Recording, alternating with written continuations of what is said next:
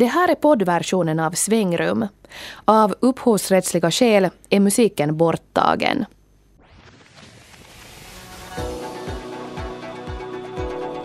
Vem av oss ska nu börja? Ja, vill, vill du säga någonting? Vet du Äh, vad men du nu ska måste säga? vi, vi måste bara nu besluta oss för, för... Ja, svängrum ska alltså idag handla om beslutsfattande.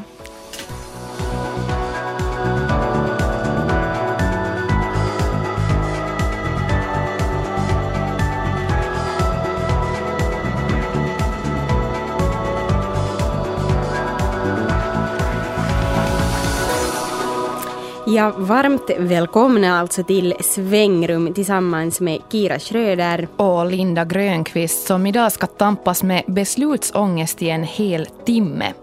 Napoleon Bonaparte lär ska ha sagt att det inte finns någonting som samtidigt är så viktigt och också så svårt som att fatta beslut. Och samtidigt så kan man ju säga att det är någonting som ingen av oss kan undgå. Ja, vissa människor njuter ju av att fatta beslut och vill egentligen helst bestämma saker också för andras räkning, medan andra upplever otrolig beslutsångest upp i kvarten. Dagens gäst i vår moralväktare kan man väl nästan säga att det är proffs på beslutsfattande, eller åtminstone så är hon förtroendevald för att uttala sig om olika politiska beslut, nämligen ordföranden för Vänsterunga, alltså Li Andersson. Och i moralväktaren senare här i programmet så frågar vi henne bland annat om hon tycker att politiker har en skyldighet att vara moraliska föredömen. Politiker är nog människor precis som alla andra människor men att när du är i en viss position, alltså när du har blivit vald till exempel att representera folket och när du är riksdagsledamot eller som minister, så då har du ett ansvar uh, för det du säger och det du gör som representant för det här folket som jag tycker att är betydligt större än om man talar om vanliga medborgare. Svängrum handlar alltså idag om att fatta beslut, någonting som vi alla gör varje dag. Vi fattar ju otaliga beslut, både mindre och mer vardagliga, som till exempel vad vi ska ha till middag eller vilken film vi ska gå och se. Men så fattar vi också stora och svåra beslut som vi kanske går och funderar på väldigt länge och som kan innebära mycket ängsla och vånda för många av oss innan vi har kommit så långt att vi har fattat beslutet. Mm. Men nu har vi talat med en man som kommer med råd om hur vi helt enkelt ska bli bättre på att fatta beslut. Och han är hygglig nog att avdramatisera den här beslutsångesten och säger att han faktiskt själv inte alltid har varit så bra på att fatta beslut. Eh, jag är ingen vidare. Det är därför jag skrev den här boken, för att bli bättre på det. Um, alltså det jag har lärt mig efter den här boken faktiskt var det att man ska heller inte övervärdera besluten. Man får kanske lita på att vi kan inte, som jag sa innan, man kan inte planera verkligheten. Man får lita på att någonting kommer att ske och det kommer att bli bra. Och man kommer att göra sitt bästa och det kanske också är okej. Man kan inte fatta beslut så att allt går väl. Och det andra är det att man med hjälp av den här boken kan analysera situationen bättre. Så man förstår mera vad är det för slags beslut jag egentligen står framför. Istället för att bara uppleva det som ett otroligt hot, det här beslutet. Så man kan, i princip borde man inte tänka så mycket på beslutet utan tänka mycket mer på situationen omkring det. Så man kan eh, ja, förstå det bättre. Anledningen till att jag en dag får föra ett intressant samtal med Mikael Krogerus kring det här med att ta beslut är en liten svart bok. The Decision Book heter den på engelska och ungefär beslutsboken skulle den kanske heta på svenska som den ännu inte är översatt till. Nu borde svenska, eller varför inte finlandssvenska förlag skynda på för boken har redan sålt i över 200 000 exemplar i över 20 länder, till exempel i Japan, USA, Frankrike och Brasilien. Och det här tyder väl om något på att det faktiskt finns ett behov av en bok som ska hjälpa oss med att våga och kunna fatta rätt beslut. Ja, jag tror att det här att fatta beslut är någonting som beskriver en viss, eh, ett visst problem i vår tid. Att det finns så många, man har så många möjligheter att välja på. Alltså du kan välja var du vill jobba, hur du vill jobba, med vem du vill jobba, vem du vill bo med. Man kan, man kan ändra på allt hela tiden. Och ju fler möjligheter du har, desto svårare blir det att fatta beslut. Så jag tror att det finns vissa teorier och modeller som hjälper dig att kan ge dig lite sådana stöd att säga du behöver inte hela tiden fatta beslut, du kan använda dig av vissa verktyg som hjälper dig att fatta beslut. Undertiteln på pärmen heter 50 modeller om att fatta beslut. Men det handlar inte om att Krogerus och hans medförfattare Roman Chappeler skulle ha utvecklat egna metoder, utan de ville presentera klassikerna på ett nytt, fräscht sätt. Många känner ju igen det här. X och Y och sånt. Det finns ju, alla som har gått på universitetet vet vad det är. Mm. Men det finns liksom inte i en sån liten form. Teorierna som vi har samlat, eller som, de som vi har skrivit om, det är i princip teorier som, som dyker upp i affärsvärlden, i ekonomin, också i psykologin. Och vi tänkte sammanfatta det och beskriva dem på ett sådant sätt att man verkligen förstår vad det handlar om. För man läser en sån här business book, jag vet inte, Michael Porter om strategic management, så är det en stor, tjock, tung bok som är väldigt svår att läsa. Så jag tänkte, kan man kanske försöka sammanfatta det så kort och så bra att folk tycker om att läsa om det och kanske tycker om att använda det. Boken är behändig, grafiken tilltalande och jag visst, alla de mest kända klassikerna är med som många säkert känner igen från studietiden. Krogerus och Chappeler har definitivt lyckats i sitt uppsåt. Den här boken är rolig att läsa. Konststycket att behandla historiska hänvisningar både lite respektlöst och ändå på fullt allvar klarar de båda galant och aforismerna som avslutar varje modellpresentation är ett fyndigt grepp. Har du själv någon favoritmodell? No, om man tar en helt enkel modell så tror jag att det som är mycket intressant i det här The Eisenhower Matrix. Det sägs att det har varit då den här amerikanska presidenten som var mycket bra på det. Och han delar upp sin, sin dag då efter de här fyra fälten. Att liksom not important, not urgent, det gör han inte alls. Urgent but not important, det får någon annan göra. Urgent and important, det gör han direkt. Och sen important but not urgent, det är det som egentligen är det viktigaste. Och man får fråga sig när ska jag fatta de här besluten? För det är så här, om man nu talar om att fatta beslut, så finns det en modell som är mycket enkel som säger att du måste skilja mellan viktigt och brådskande. Och de flesta människorna skulle säga, eller de flesta människor till exempel, man har gjort många stora undersökningar, säger att ja, ja, men det där gör jag, det där gör jag rätt. Men om man tittar hur de fattar beslut, så det de gör rätt är att någonting som är brådskande och viktigt, det gör de hela tiden. Men sådana här strategiska beslutstaganden ska, ska um, tas när någonting är viktigt men inte ännu brådskande, alltså innan det är brådskande.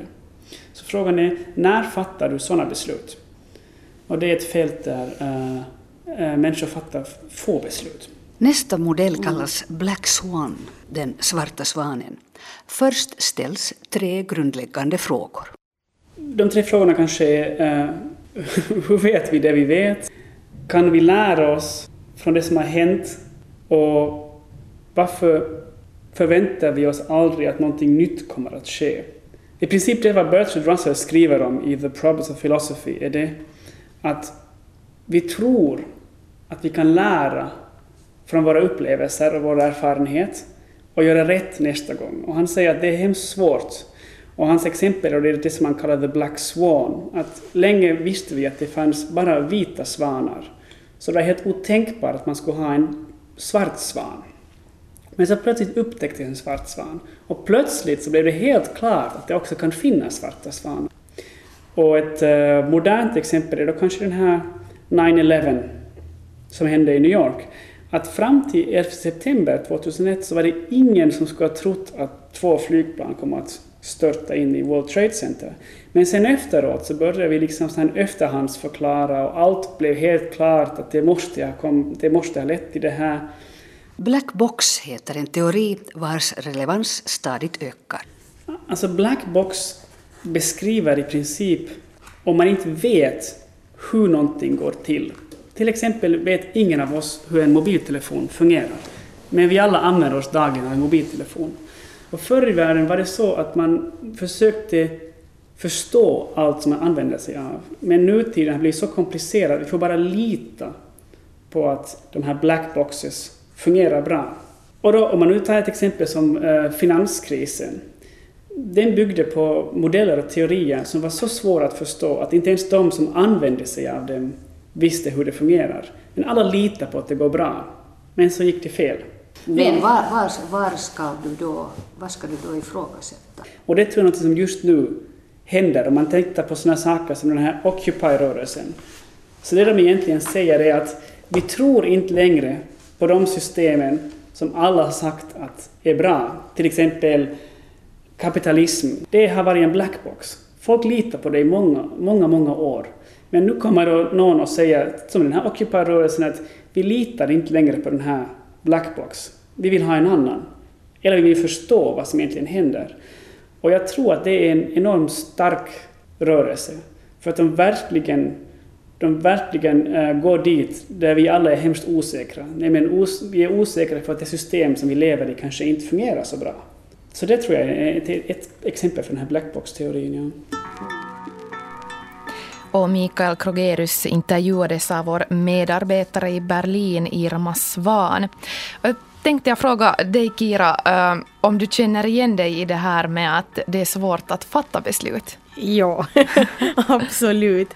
Eh, jag kan ibland tycka att alltså helt nästan absurt egentligen enkla och trevliga beslut som att välja glassort mm. i glasskiosken kan bli jättesvåra. Men sen har jag börjat tänka liksom sådär att oftast så om det är något lätt så, så är det ju liksom två bra saker och då finns, liksom hur man än väljer så, så blir det bra. Men sen ähm, så tänker jag också att det kanske är lite sådär dumt att säga alltid direkt att oh, jag är så jättedålig på att fatta beslut för då ger man sig kanske också lite frikort att ge överbeslutsfattande i jobbiga andra. frågor åt någon annan. Ja, att det blir en sån här självuppfyllande profetia. Mm. Att man går omkring och upprepar det hela tiden. Ja, och jag tänker så här att, att jag tycker att man ofta eller det beror på i vilket sällskap man är, i vilket sammanhang så kan man också få olika roller. Att jag tycker att vissa, med vissa människor så blir jag den här som aldrig vill ta beslut och, och just så här vill outsourca det till någon annan. Men sen någon gång när man hamnar i en, eh, ett sånt sammanhang eller med sådana människor som inte heller tycker om att ta beslut så märker man att mitt i allt så får man den rollen som den som bestämmer och, och då märker jag att jag också tar på mig den för jag känner att någon måste ju göra beslut och okej då om nu ingen annan gör det så då kan jag liksom tänka mig att ta på mig den bördan på något sätt. Jo, det, det, känner jag nog igen att det beror just på, på gruppen människor man är med. Men sen tycker jag också att det kan bero på helt enkelt vad man fattar beslut om. Att mm. vissa, vissa grejer som man känner väldigt starkt för och har en stark åsikt, så där, där vill man ju vara den som bestämmer kanske. Och också om man har ett väldigt dåligt alternativ och ett bra alternativ, då är det ju egentligen ett lätt beslut. Ja. Om, om det går att välja, de är lika enkla att välja på något sätt. Ja, det är intressant det där med liksom varför man tycker att någonting är svårt. Då, just som du sa, att om det liksom är någonting som är klart bra och någonting som är klart dåligt, då är det kanske lätt att välja. Jag har funderat på att beror det ibland sån här beslutsångest på att man på något sätt är eh, no, såklart rädd för att fatta fel beslut, men kanske också rädd för att misslyckas. Att det på något sätt är ett nederlag om man sen har valt fel. Och jag tänker att man kanske borde vara modigare bara och tänka att okej, okay, no, men jag väljer det här och kör med det och om det går åt helvete så då går det och sen kan man liksom gå vidare från det. Men mm. att, ja. Sen tror jag att det inte bara behöver vara det att man tänker att, att det går åt helvete, det är säkert också det att man tänker mm. att något hemskt kan hända om jag väljer fel och, och, och, nu går jag in på den här vägen som jag inte sen kan vicka av från mera om, om jag nu väljer så här. Men sen tror jag också att en del av den där rädslan att fatta beslut är det som Mikael Krogerus talade om det här att det finns så otroligt många valmöjligheter ja. i många frågor nu för tiden och varje gång du väljer någonting så väljer du ju bort x antal andra saker och man är rädd kanske att kanske man valde bort något otroligt bra som man inte, inte ännu vet hur det skulle ha blivit. Och sen är det ju jättestor skillnad också om det som man väljer emellan eller det här beslutet som man ska ta bara påverkar en själv eller sen om det liksom börjar handla om andra människor då tycker jag man får mycket större beslutsångest för att då måste man ju tänka på att det ska vara bra för så många som möjligt och sen blir det svårt att bestämma att ska det då vara liksom just vara så många som möjligt som nyttjas av det eller ska, det, eh, ska man liksom sträva efter att för den som det är dåligt att det liksom är så lite dåligt som möjligt. Eller det blir, liksom, finns en massa olika möjligheter sen att, mm. att göra de här besluten på. Ja, det finns faktiskt jättemånga variabler och sen finns det ju också så jättemånga saker man kan fatta beslut om. Och, och en grej tyckte jag som var jättebra, som Mikael Krogerus sa här i inslaget, var det här med vikten av att, att skilja på, på sånt som är brådskande att fatta beslut om och sen då kanske göra någonting åt, och sånt som är viktigt. Och jag tror nog att ganska många i dagens stressade samhälle säkert är fast lite i, i på något, en sorts ekorrhjul där man, där man har hela tiden en massa otroligt brådskande men kanske de facto i det långa loppet inte så viktiga beslut. Men sen blir de där stora frågorna kvar där obehandlade. Ja, jag kände nog jättemycket igen mig i det här, att man tar tag i det brådskande och inte i det viktiga. Och sen började jag också tänka på det att man kanske till och med ibland lite ibland vill liksom gömma sig bakom det här att man sysslar med allt det brådskande för att inte behöva ta tag i det viktiga. Det är ju lätt att inte behöva bestämma stora svåra livsval om man hela tiden är upptagen med en massa brådskande saker. Mm, det är sant. Sen eh, ett fall eh, där de beslut som fattas dels är väldigt viktiga och ofta också brådskande och ofta påverkar också andra än man själv när läkare och annan vårdpersonal fattar beslut om sina patienter.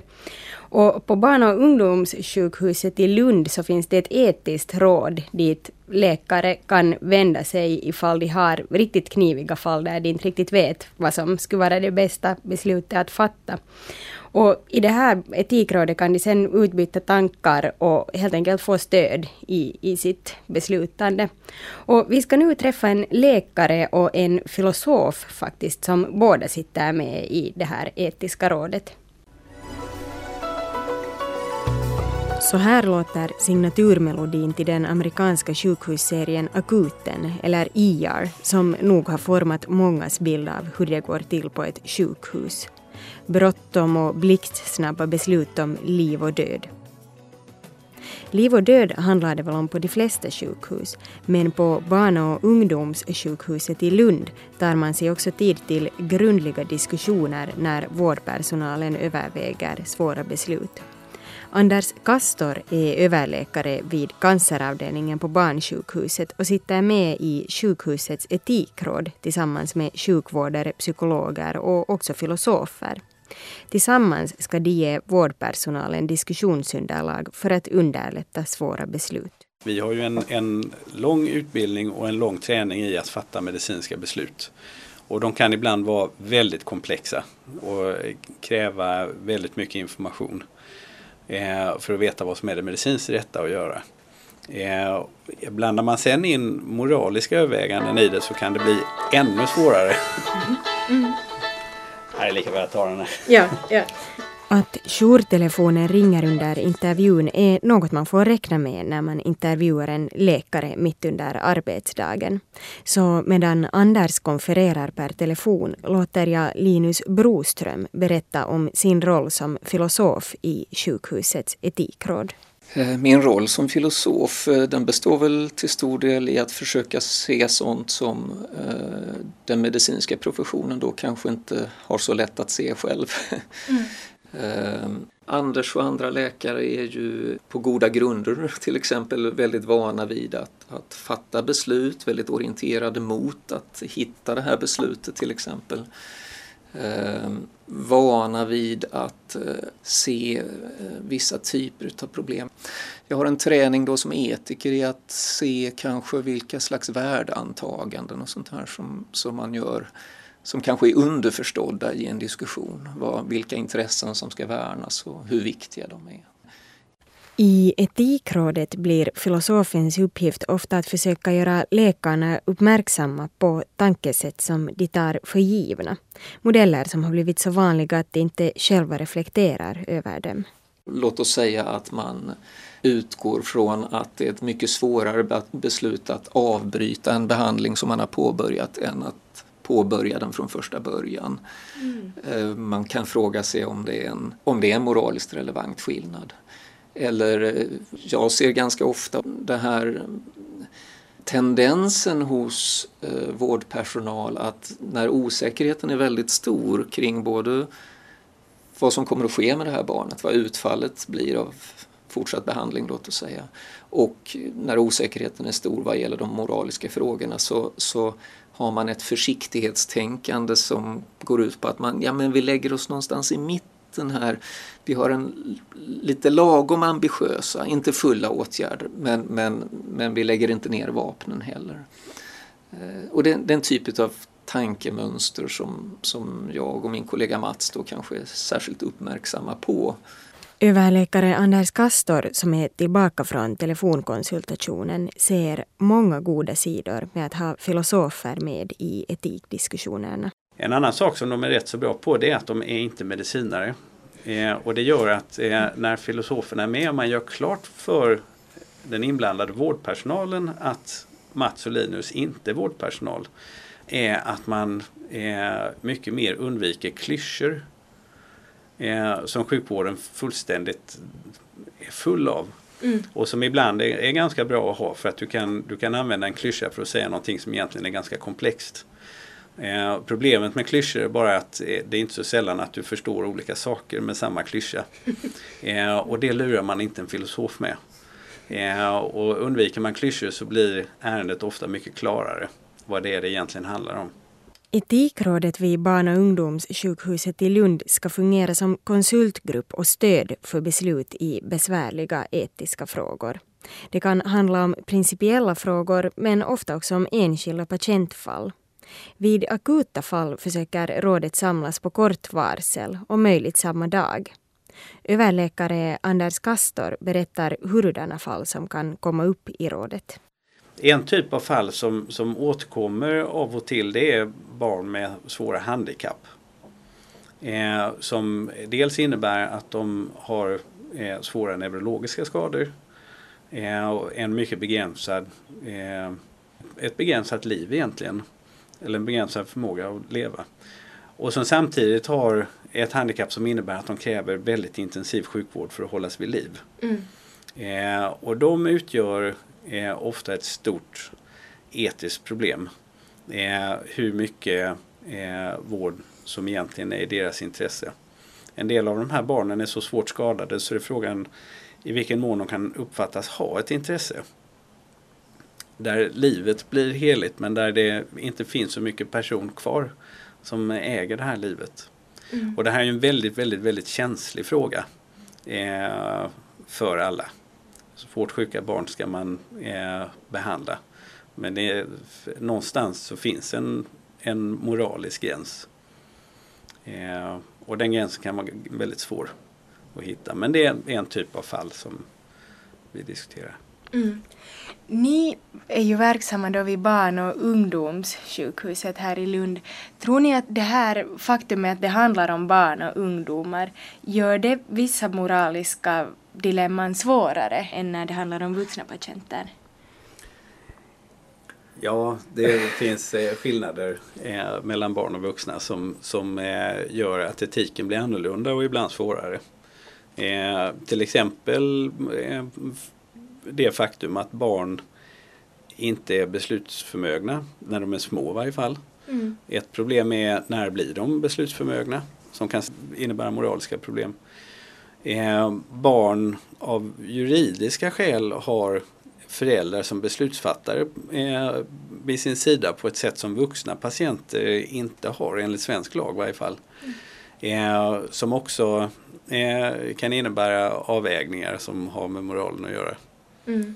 Eh, så att det är, är, skulle jag säga, en lite speciell, speciella moraliska frågor som kommer när det gäller barn. Mm. Det finns ju andra saker som skiljer också. Den, det här med när man väl står inför ett beslut då, eller en, en fråga om allting beaktat, eh, man ska fortsätta med livsuppehållande behandling eller inte så, så eh, när det gäller vuxna så finns ju ofta möjligheten till exempel att fundera på vad ville den här personen en gång i tiden? Har han eller hon uttalat sig om detta? Eller man kan eh, Ehm, föra ett resonemang kring vad hade de önskat om de hade kunnat ta ställning nu, om de mirakulöst nog vaknade upp ur sin medvetslöshet eller, eller något eh, åt det hållet. Ehm, den, den typ av överväganden som är åtminstone tillämplig på vuxna men eh, ganska sällan när det handlar om barn. Utan där får man mer ställa sig frågan om vad är i deras intresse. Mm. Möjligen skulle man kunna tänka sig sådana här överväganden kring vad skulle de i framtiden gilla att vi gjorde, något åt det hållet. Mm. Svårigheterna behöver ju inte nödvändigtvis vara moraliska utan de kan ju vara emotionella också. Att eh, barn väcker starkare emotioner hos oss. Eh, och, som kan komplicera diskussionen. Men som kanske inte i sig behöver innebära en större moralisk utmaning. Mm. Du sa Anders att, att läkare väldigt, har en lång utbildning i att fatta beslut och väldigt beslutsorienterade. Hur mycket funderar läkare på, på moral och etik i sitt jobb och, och är det liksom, är, hur väl skaffade är de? Det, det, är säkert jätteolika men, men eh, jag skulle nog säga att de flesta doktorer eh, funderar väldigt mycket eh, kring eh, moral och etik. Men vi har väldigt lite utbildning i att göra det. Eh, men att föra ett moraliskt resonemang, eh, att faktiskt kunna förklara varför någonting är mer moraliskt rätt eller fel är ibland ganska svårt faktiskt. Eh, vår långa utbildning och det sätt vi har att arbeta att lösa medicinska frågor kan göra att om man blandar in en moralisk fråga i, ett, i en komplex medicinsk situation eh, så kan det nog, så löper man risken att man försöker hitta en medicinsk lösning på någonting som egentligen är ett moraliskt problem. Eh, och där har man en väldigt stor nytta av att ha med en filosof eh, som, som inte har lika lätt att, att fastna i den medicinska diskussionen. Har du något exempel på när det kan vara liksom där man går in i och försöker bara gå vidare på den medicinska frågeställningen när det egentligen handlar om moral? Ja, det kan gälla, eh, det kan gälla barn som har kanske flera olika sjukdomar på samma gång. Eh, där det blir lite osäkert vad långtidsprognosen för det här barnet blir. Mm. Och där en, en av sjukdomarna innebär att antingen så satsar vi fullt och mycket resurser och mycket potentiellt lidande för det här barnet utan att egentligen riktigt kunna säga vad prognosen blir i ljuset av att barnet har många olika sjukdomar på samma gång. Eh, och där Eh, men där ett beslut måste fattas om man ska starta en behandling eller inte. Och den medicinska eh, diskussionen är väldigt komplicerad. Eh, och krävs naturligtvis att mm. man för. Men någonstans i den så finns också en moralisk fråga. Hur mycket lidande kan man utsätta ett barn för? Och, och är det här moraliskt rimligt att göra det vi tänker oss att göra? Eh, och det, eh, problemet där är att, att de här moraliska frågorna hittar sitt svar i ett medicinskt resonemang. Vi kan göra så här. Vi vet inte vad prognosen blir men vi kan förutse alla komplikationer och så känns det som att då vet vi vad vi gör. Men vi vet kanske inte precis varför vi gör det. Etikrådet vid barn och ungdomssjukhuset i Lund ger aldrig bindande råd. Det slutgiltiga juridiska och moraliska ansvaret finns alltid hos den patientansvariga läkaren och det är också han eller hon som fattar det slutgiltiga beslutet. Men vad blir då kontentan av det jobb som Etikrådet gör? Så här säger överläkaren Anders Kastor. Det är en, eh, faktiskt en rätt djup fråga eh, som jag tror att eh, många etikråd brottas med. Vad är vårt ansvar för vart en eh, sån här konsultation landar? Eh, vi måste vara väldigt försiktiga med att peka ut lösningen på det etiska dilemmat. Det vi väl oftast förutsätter oss att göra i de här diskussionerna det är att hjälpa teamet runt barnet och inte minst den patientansvarige läkaren att, att se alla alternativ och alla argument så klart som möjligt. Och att det beslut som sen fattas därför blir det bästa. Mm. Förhoppningsvis. Ehm, men vi försöker att inte peka ut det. Det är ganska ofta vi får, där vi uppfattar frågan ställd så att kan inte ni tala om för oss vad som är det rätta. Men det är inte vår uppgift. Mm. Ehm, det kan inte vara vår uppgift. Nej. Det, det, är en lite komplicerad fråga på det här viset att, att uh, det ansvar man har, så att säga, man ger ju ett underlag för beslutet i alla fall, för den patientansvarige läkarens beslut och, och, och det ansvaret har man ju för både det man säger, det man föreslår och det man inte säger. Uh, man tar ju också ett ansvar när man sitter tyst och bara lyssnar. Mm. Uh, så, så det ansvaret man har eh, Eh, som eh, bidragsgivare till beslutsunderlaget. Det har man ju under alla omständigheter kan man säga. Och sist här i inslaget hörde vi filosofen och medicinetikern Linus Broström som sitter med i etikrådet vid barn och ungdomssjukhuset i Lund. Ja, jag tycker det var intressant det här som då Linus och läkaren Anders Kastor talade om hur, hur de ser på ett problem från olika perspektiv utgående från sin utbildning. Och, och till och med att, att man kan vara oense om inte bara vad lösningen kanske är men helt enkelt vad problemet är, vad alternativen är. Och sådär att när man socialiseras in i en professionell roll så lär man sig att tänka på vissa problem, kanske ur ett visst perspektiv och det kommer nästan sådär som en ryggmärgsreflex. Så jag tror det är säkert jättegivande att diskutera sånt här som rör liksom ens eget arbete men med människor som ser på det lite med, med nya ögon eller andra ögon. No, säkert och jag blev egentligen förvånad, eller jag visste inte att det sitter filosofer med i medicinetiska råd men, men helt tydligt hade ju någonting just att komma med där att, att ge en annan synvinkel och, och andra sätt, liksom presentera mm. andra sätt att se på just problem och sånt. Uh, sen funderar jag på det här att också att att ofta tycker man kanske sådär som utomstående att det är lätt att se hurdana beslut andra borde fatta. Mm. Det kan ibland, eller man tycker sådär, det är helt uppenbart hur man borde välja i olika situationer, men av någon anledning så är det sen svårare att själv fatta beslut som rör en själv. Jag vet inte vad det beror på, att det lätt blir på det här sättet. Ja, det kanske det är det att det är på något sätt så mycket känslor också med att någon annan ser det kanske ändå lite mera objektivt, det som rör dig. Ja, än... kanske mera logiskt kan tänka så här och, och ja, ja. jag vet inte mera just objektivt. Ja, ja, ja. De, de talar ju faktiskt om känslor här också, Anders, läkaren, så han sa ju att, att när det handlar om barn så, så kommer kanske också för en rutinerad läkare så kommer den här emotionella sidan av, av beslutsfattande och, och, och liksom vad de här besluten får för konsekvenser så kan göra att det blir extra tunga beslut.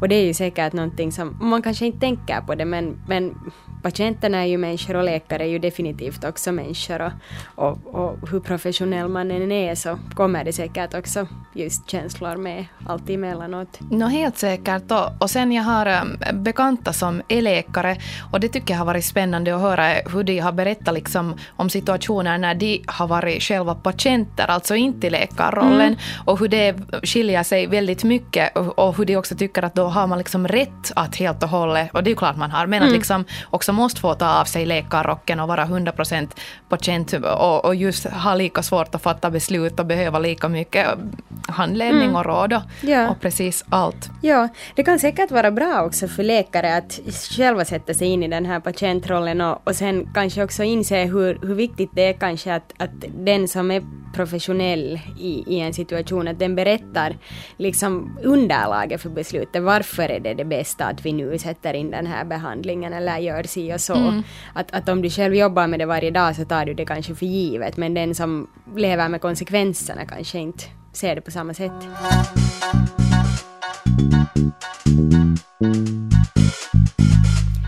Du lyssnar på livsåskådningsprogrammet Svängrum tillsammans med Kira Schröder och Linda Grönqvist. Och nu är det dags för mer kniviga spörsmål men i ett lite annat format.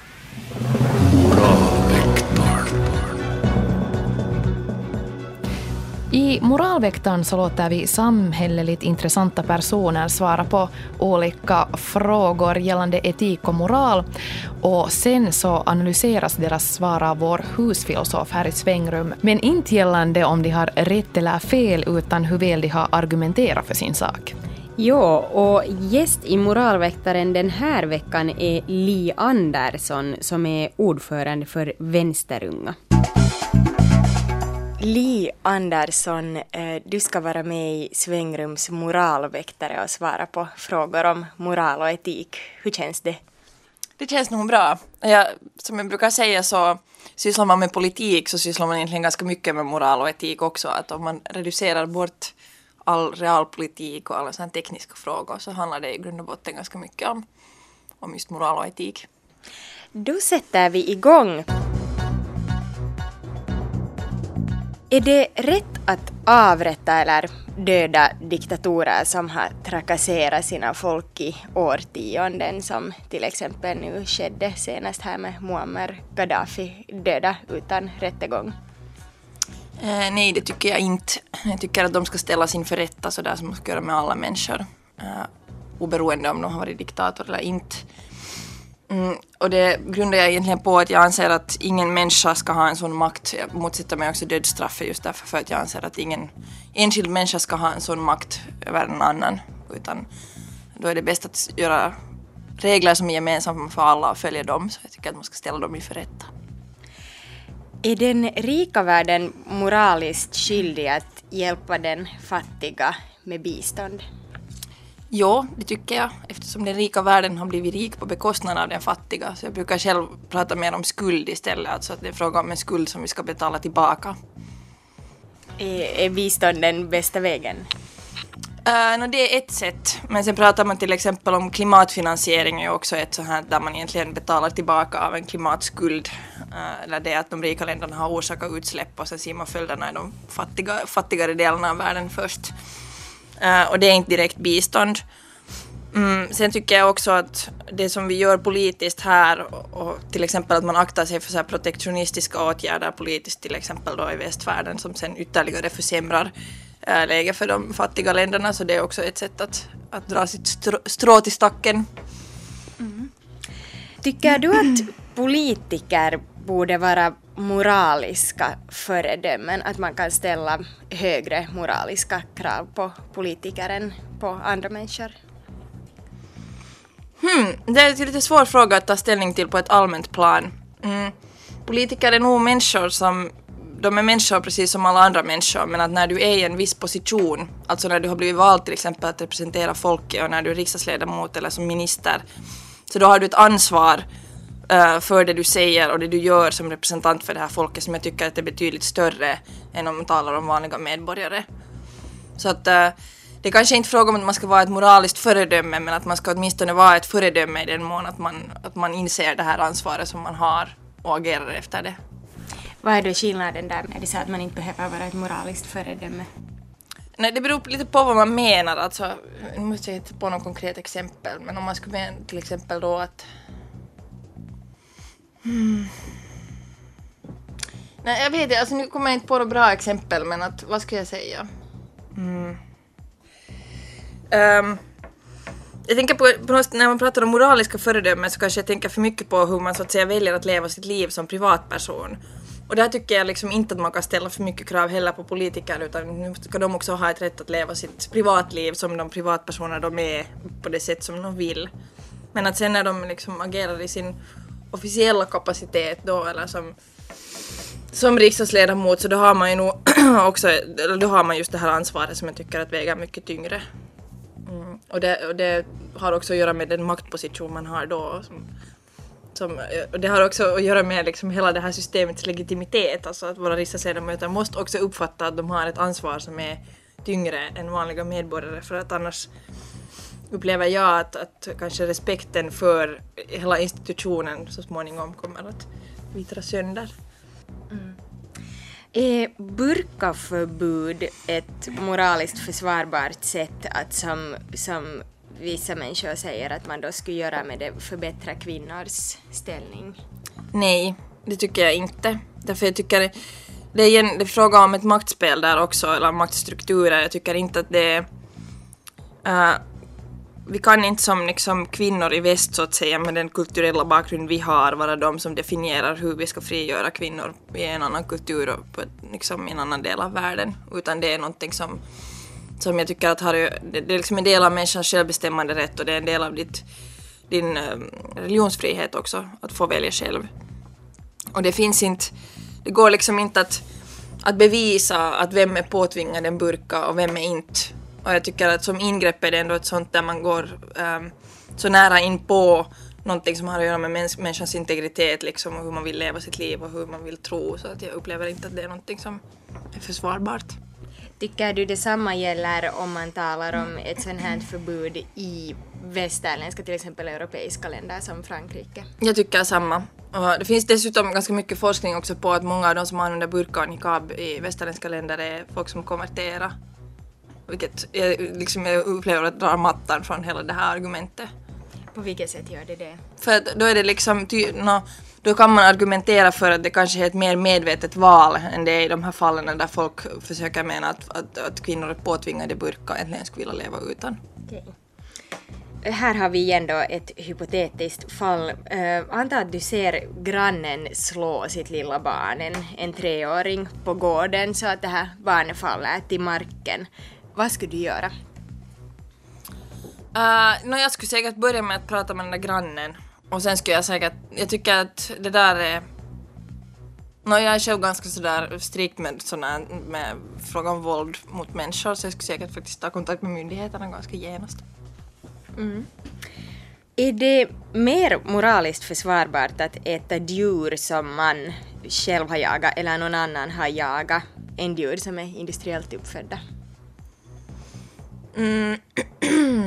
moraliskt försvarbart. I princip ja, alltså för att de djuren har lidit mycket mindre. Det beror lite på, ja, för att uh, om du tittar på liksom industriell massproduktion av kött så är det ju fråga om en produktionskedja där de här djuren aldrig haft en möjlighet till någon typ av arttypiskt liv eller till ett överhuvudtaget liv som djur utan du har varit, eller de har i princip varit köttbitar från dag ett. Men när det kommer till jakt så är det ändå fråga om djur som har liksom levt ett arttypiskt liv i naturen och som också, eh, uh, no, bara det är människor med jaktlicens som, som vad heter det, kan jaga på rätt sätt som också då tar livet av dem på ett ganska smärtfritt sätt. Så jag upplever det som mer moraliskt försvarbart, ja. Själv äter jag inte kött fast det skulle vara, vad heter det, jagat men att det är mitt val. Okej. Okay.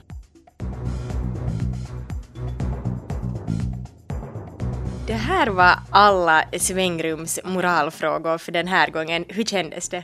Ja, det var ganska bra fråga faktiskt. Det, det som man skulle gruna mera lite på det här med politikers roll och det här som moraliska föredömen. Det är ganska aktuellt också på många plan. Men...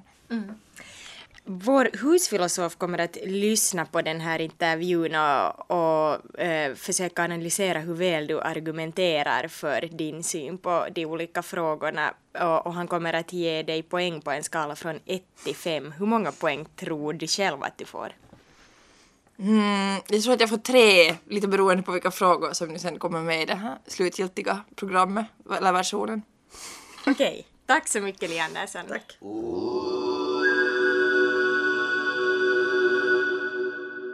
Ja, då har vi igen med oss vår husfilosof Dan Lolax. Välkommen. Tack ska du ha. Eh, du har nu lyssnat på intervjun med Li Andersson. Var skulle du vilja börja din analys? Du kan ju börja med det som hon säger riktigt där i, i inledningen att politik är egentligen moral och etik och, och det har hon ju helt rätt i. Och, och, och med en sån start så, så är det ju med tillförsikt som man följer med resten av diskussionen.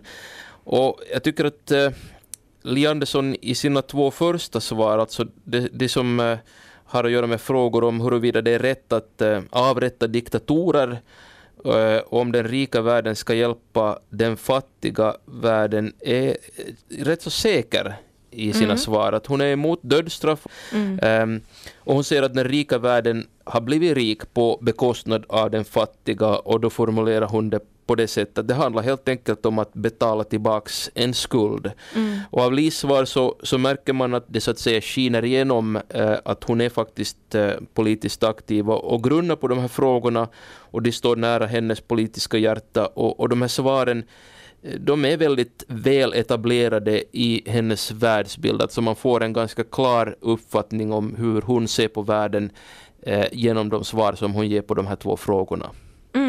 Så du sa att man hör att hon är en politiker. Sen nästa fråga, så den handlar ju om hurudana politiker borde vara eller om man kan förvänta sig att de borde vara moraliska föredömen och så att säga bättre än vanliga människor. Vad, vad svarar vår politiker Andersson där?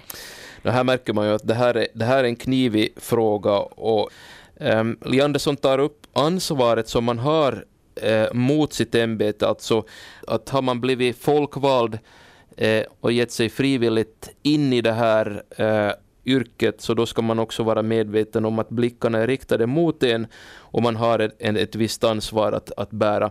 Eh, samtidigt så vill ju Li Andersson också påpeka att politiker är vanliga människor som har rätt att leva eh, sitt privatliv som de väljer att leva det. Mm. Eh, och, och, så är ju frågan då förstås som alla och hon själv också grunnar länge på att kommer de här två sakerna i konflikt med varandra? Eh, mm. Det kanske inte finns något enkelt svar här men jag tycker att eh, Li ringar in det här bra då det handlar om hur man beskriver politikerns uppdrag. Eh, det ska liksom vara ansvarstyngt, det ska tas på allvar för att det också ska ingjuta respekt till den som tar emot utmaningen att bli eh, politiker.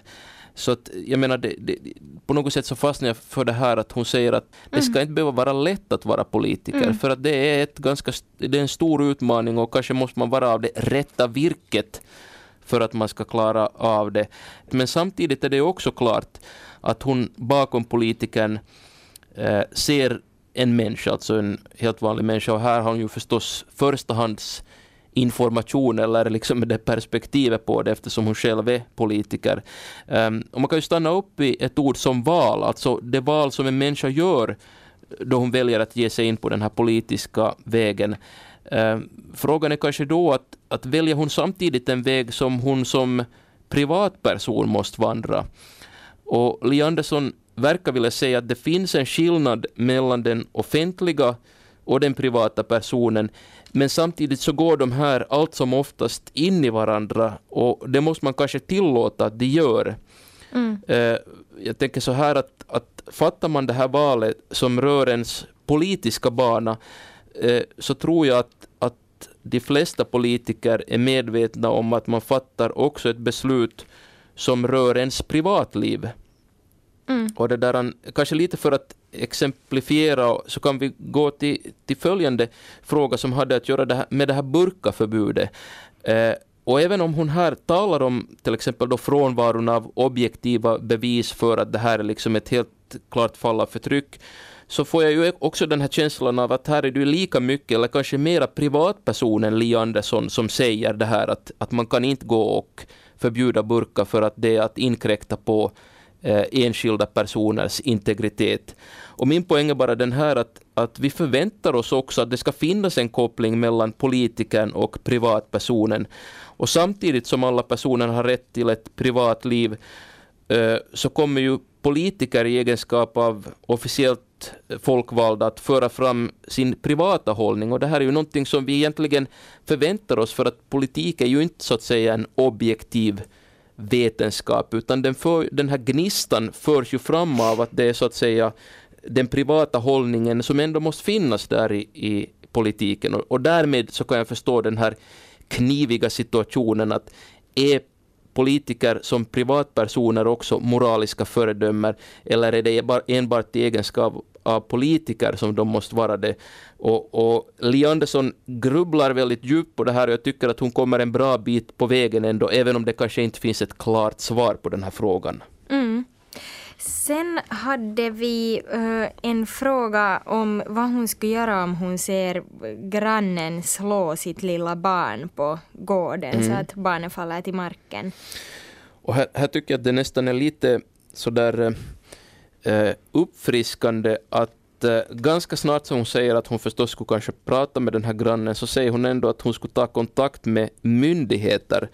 Och, och jag tycker att det är lite uppfriskande på det sättet att, att eh, tydligen är det så att, att hon här avspeglar en, en, en politisk ställning, en värdegrund om man så vill, att, att det ändå finns en tilltro till de myndigheter som vi har och som vi själva är med och, och bygger upp. Alltså att det kan ibland vara lätt i sådana här moraliska diskussioner när det handlar om hur man själv ska agera, att man också tolkar det som så att ens agerande borde så att säga eh, vad ska man säga, det, det, det liksom borde handla om en själv och de direkt involverade personerna. Mm, att det blir så här fristående. Exakt, eh, och att det är så det moraliska mäts i en handling. Men som sagt, lite fräscht nästan att man säger att det är klart att man går till myndigheterna här, för att vi har ett sådant samhälle som grundar sig på lagar där myndigheter upprätthåller dem. Och ser man en så här sak, så då anmäler man det. Mm. Ganska bra. Okej.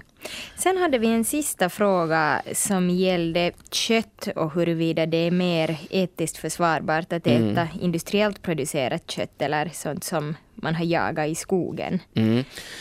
Hon är väldigt tydlig i sitt svar här eh, och, och, det verkar kanske vara just den här produktionsmentaliteten som hon vill komma åt.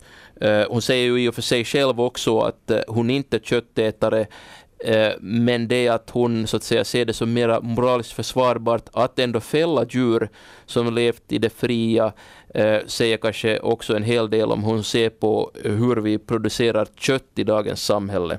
Mm. Nå, om vi drar ihop hela det här och funderar på hur många poäng det ska bli för Liander som på svängrums lite lekfulla skala från 1 till 5, vad, vad blir det? Mm, jag tycker att uh, hon är välformulerad och det märks att många av de här frågorna har hon funderat på, säkert också för att de är sådana som uh, kanske dyker upp i hennes jobb som politiker på ett eller annat sätt. Uh, Eh, frågan som hon själv noterade, den om eh, politikers privatliv och deras offentliga ställning, det är en knivig fråga. Tycker mm. ändå att hon på ett bra sätt eh, tar sig an den, även om som vi också kom fram till, det kanske inte finns ett lätt svar här. Men välbalanserade, säkra svar, jag ger henne en trea. Okej. Tack så hemskt mycket för det här, Dan Lolax. Tack själv. Och med det är det slut på svängrum för den här gången. Men nästa vecka ska det handla om någonting som är aktuellt nu så här inför julen, nämligen om att vara snäll. Ja, åtminstone om man vill ha julklappar så borde man ju vara det. Och också gästen i nästa veckas moralväktare är snäll, eller åtminstone så är hon ju någon sorts äh, vänligt sändebud som piggar upp mångas vardag när hon besöker dem med ljus och sång i mörka hösttider. Det handlar ju förstås då om Finlands Lucia Nora Peltola. Och i moralväktaren så funderar hon bland annat på om det är moraliskt försvarbart att en så stor del av åldringsvården i idag utförs av företag som gör vinst på verksamheten. Jag tycker att man inte ska göra, göra vinst på något sånt. Det, det är så viktigt att, att alla, ska, alla sjuka ska få vård och åldringar ska få vård, att de inte behöver vara ensamma. Ja, det här var alltså Finlands Lucia Nora Peltola och henne hör ni mer av i Moralväktaren nästa vecka. Hej hej! Hej hej!